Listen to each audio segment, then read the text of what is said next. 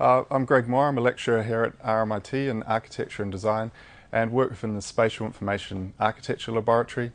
And my research is specifically looking at virtual environments or game environments within architectural contexts, but really interested in the connections between cinema, architecture, and virtual environments. So how do we navigate, move through, and design these spaces to make them more meaningful in our contemporary culture and society?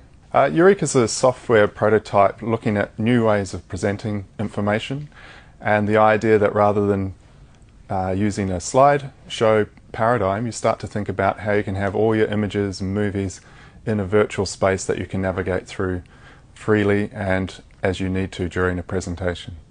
Yeah, the project for Eureka has evolved over a few years. It's been involved in a master's, architecture master's degree, but really started to gain momentum when it received an ARC Discovery Grant. And we looked at challenging the kind of orthodoxies of presentation and thinking about how digital environments could really change the way in which we thought about information in space, and looking at how, you know, architecture, sound and computer science can work together to create a new way of presenting.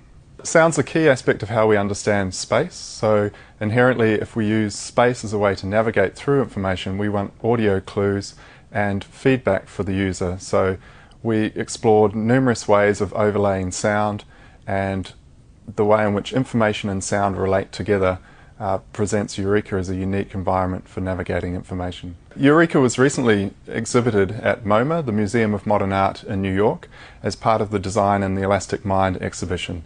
And Eureka was featured in the section about new and innovative interfaces, which is looking at what was entitled Not Your Usual Interface, and that had a whole range of interfaces that would look at visualizing city data, the way in which taxis would move through cities, down to more social data spheres, the idea of how we establish social networks through things like Facebook, etc. And Eureka was one of the projects that looked at how we use 3D environments as a way to communicate new types of information.